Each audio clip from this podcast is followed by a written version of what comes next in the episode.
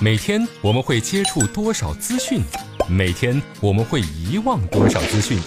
奇事儿、琐事儿、趣事儿，他们之间有何内在联系？圣人、名人、小人，到底是谁决定历史发展？调侃不是乱侃，细说却不胡说。欢迎来到小型历史文化脱口秀《圣人请卸妆》。本节目内容与历史必修课程略有出入，如果引起您的不适，本节目概不负责。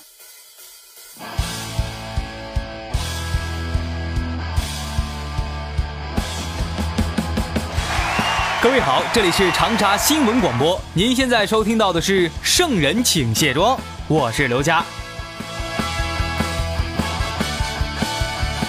先来进入今天的飞鸽传书。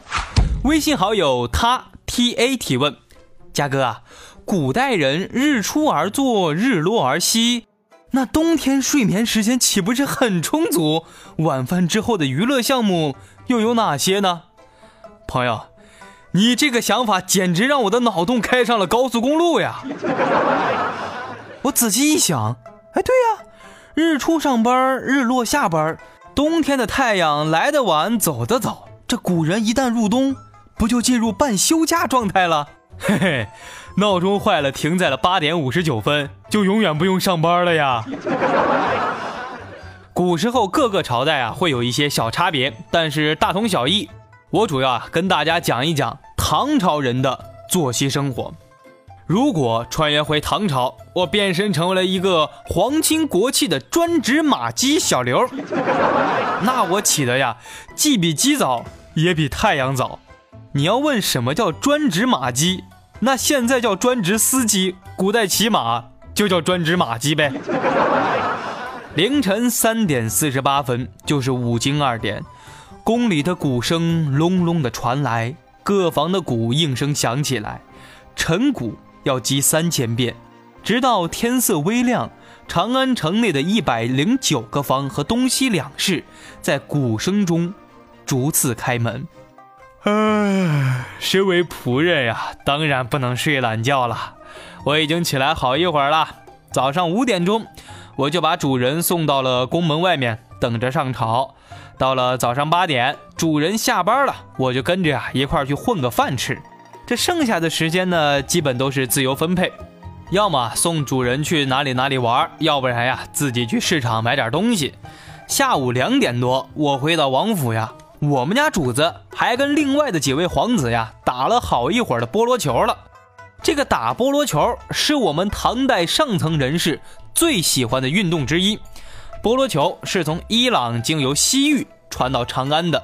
这个玩法呀，和今天的这个马球差不多，分成两队，一般呀每队五到十个人，骑在马上，用这个弯曲的菠萝球杆击球，谁能打进这个网囊里边就赢了。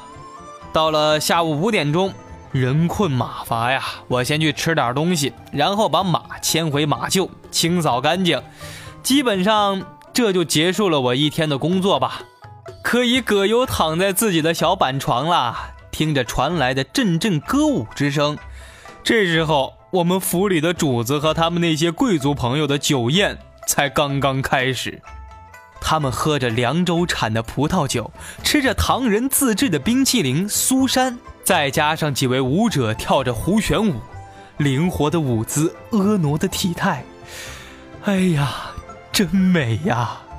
我呢，就偷偷眯眼睛呀，看了那么一小眼。哎，还是早早睡吧，明儿早呀，还得早起呢。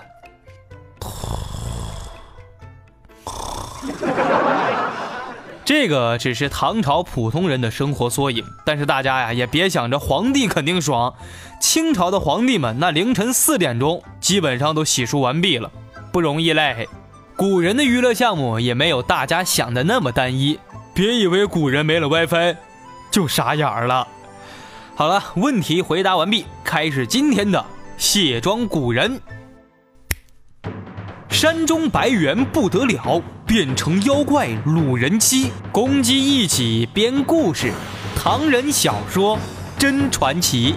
唐代传奇到底是什么意思？用小说污蔑他人是谁带的头？这大书法家欧阳询为啥被黑？为什么玄幻故事总喜欢用白猿这个形象？今天的圣人请卸妆，跟大伙儿聊聊唐人的玄幻小说《白猿传》。其实唐代传奇啊，就是唐人的文言文短篇小说的意思。今天跟大家讲的这篇唐人小说叫做《补江总白猿传》。这部小说初步显示了唐传奇的艺术创新特色。这什么古镜白猿这两篇小说，标志着中国小说呢从六朝志怪向唐代传奇发展的一个过渡形态。所以今天聊的故事也挺玄幻的。话说，在梁朝的大同末年，朝廷派平南将军南征，这大军一路杀到了桂林，大破敌军李师古和陈彻军。这平南将军手下有位别将叫欧阳和，他率军呀攻城略地，一直到了长乐，平定了南蛮的各个洞府，一直深入到这个崇山峻岭之中。欧阳和有一个非常漂亮的媳妇儿，身材纤细，皮肤白嫩。但是他的手下就偷偷跑过来对他说：“将军，你怎么能把夫人带到这块儿啊？这地界上有个神灵，经常偷年轻漂亮的女子。将军，你可要好好保护好夫人呐。”欧阳和听手下的人这么来了一段，心里呀也是半信半疑。但是再看看自己的漂亮媳妇儿，嘿嘿，还是好好保护起来吧。所以夜里，他就派士兵呀，一层层的围住了房屋，把妻子藏匿在了密室里边，紧锁门窗，又派了十多个女奴守着伺候着。就在一天夜里，阴风阵阵，这室外呀黑得伸手不见五指。到了五更天，整个府里呀那是静得出奇。这些守护的女奴呀都太困了。打起了瞌睡，忽然有什么东西惊醒了他们。再回头一看，欧阳和的妻子不见了，但什么门呀、窗呀全是关闭着的，没人知道是从哪出去的。房子外面那都是山峦叠嶂，走不了多远你就会迷路，根本就没办法找。到了天亮，欧阳和的妻子还是一点下落都没有。欧阳和心里太难过了呀！你自己的老婆神不知鬼不觉的消失了，他发誓，如果我找不到人，我就绝对不回去。于是他就跟上司说呀，自己病了，把军队驻扎下来，每天四处寻找，跋山涉水，深入山区，就为了找他的老婆。过了一个多月的时间。欧阳和忽然在百里外的竹林间找到了妻子的一双绣花鞋，虽然这双鞋子已经被这个风吹雨淋打得很厉害了，泡坏了，可是，一眼就能认出来，这就是自己老婆穿过的鞋子。欧阳和看到了这双鞋，那真是给自己心底里打了一口气，寻找妻子的决心是更加坚定了。他选出了三十名壮士，携带着兵器干粮，一路上是风餐露宿的继续找人。又过了十来天，他们到了离住处两百里左右的地方。向南边看，有一座高山，山势高大，整体是非常的俊秀，而且山上面被各种的植被覆盖着。他们一行人就发现，这有一条溪水是从山里边逐渐流出来的。欧阳和立马就决定继续往里找。他们攀岩在这个绝壁和翠竹之间呀，时不时的可以看到有身影掠过，还可以听到有女人们的笑声。欧阳河就爬着罗藤呀，一直顺势往上爬，就听到这声音越来越近，越来越近。可是等他爬上来，一发现声音消失了，却看到两旁竖列着一列列奇怪的树。其间还夹杂着各种奇花异果，他都说不上来名字。地上呀，那是绿草如茵，软的就跟踩在毯子上一样。欧阳和还正惊叹这样的景象呢，忽然他往东边一看，这石门下面有十来个妇女。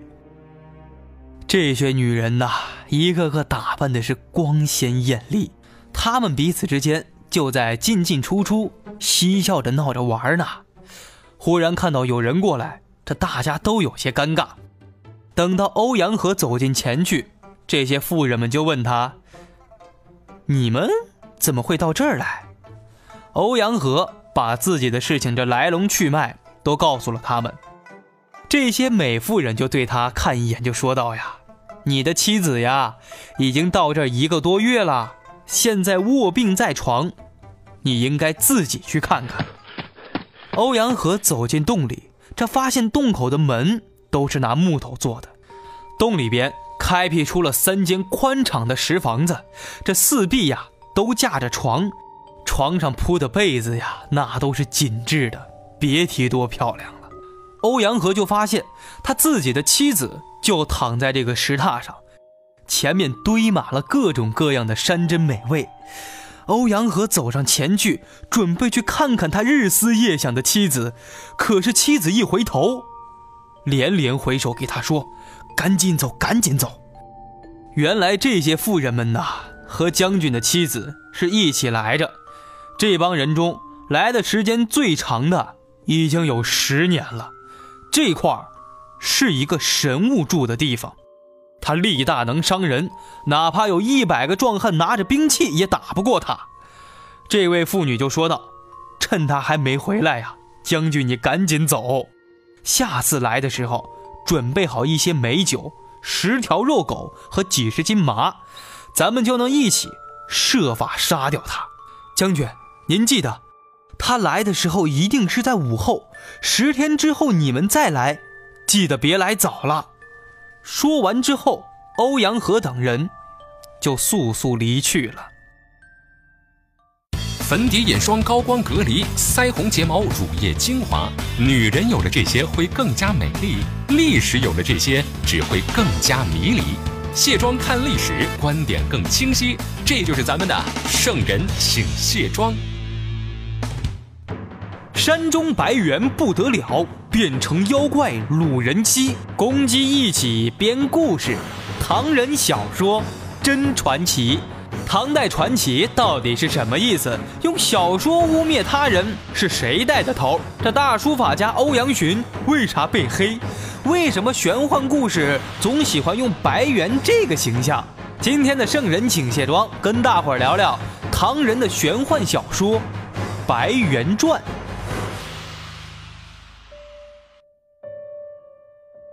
回去之后的欧阳和呀，那是救妻心切，就准备好了美酒、肉狗和麻这些材料，按照约定的时间，再次到了这个洞里。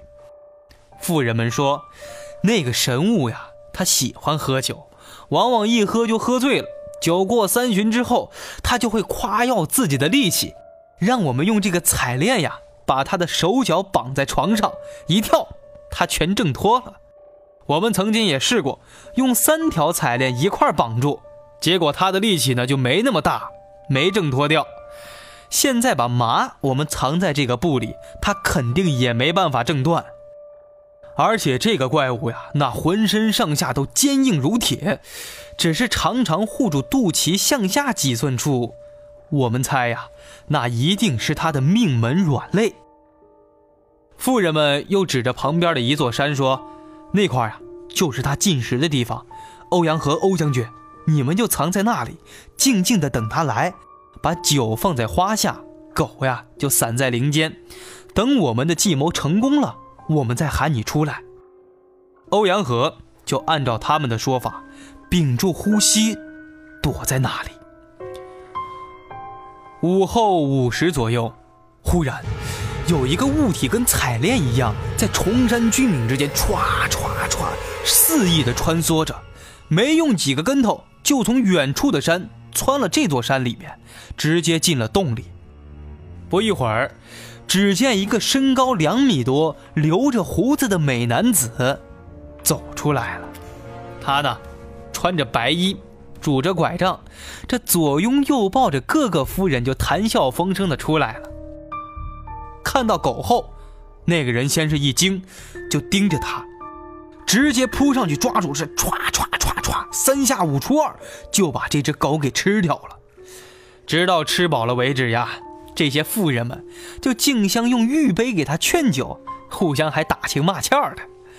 喝了数斗酒之后，这妇人就扶着他离开了。又传来这嬉笑的声音。过了好久，女人们出来喊欧阳和将军，快动手！于是欧阳和拿着兵器入洞，看见了一只大白猿。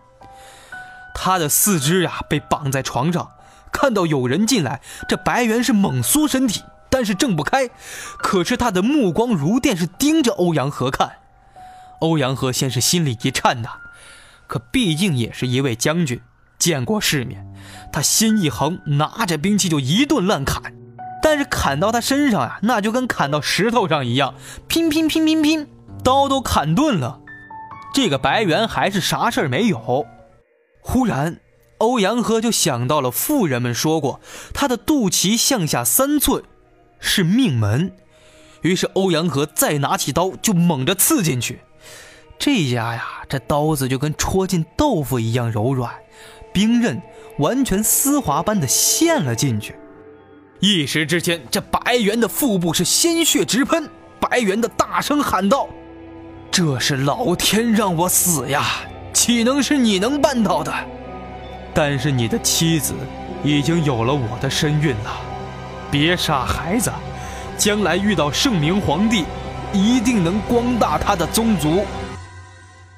说完，这个白猿就断了气儿了。欧阳和解决白猿之后，带着妇人们和自己的妻子回去了。在这群妇人里边呀，居然还有知道老家在哪的人。欧阳和的妻子一年之后生下了一个男孩，长得呀非常像他的那位父亲。后来，欧阳和被陈武帝杀了。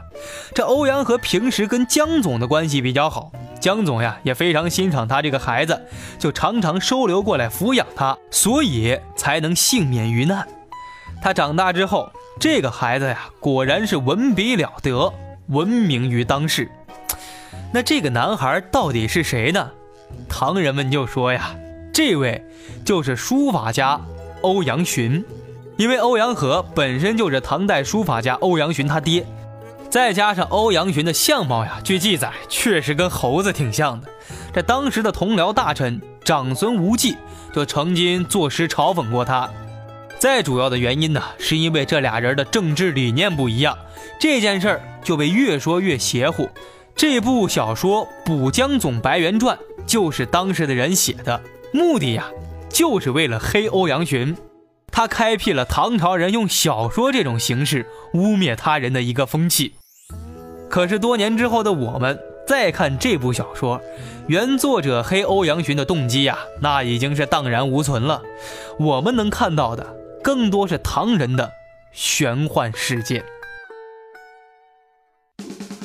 好了，以上就是今天圣人请卸妆的全部内容。我是刘佳，想跟我互动聊天、探讨小秘密的朋友，可以关注我的新浪微博一枚电台家，也可以添加我的个人微信号 flylj 六六六，就是 f l y l j 六六六。你的问题有可能被我翻牌子，登上飞鸽传书哦。今天加我的好友呢，我把这个白猿的身世和他的体貌特征详细的发给你看一看，咱们俩呀也可以好好聊一聊。好了，今天先说到这儿，咱们下期再见。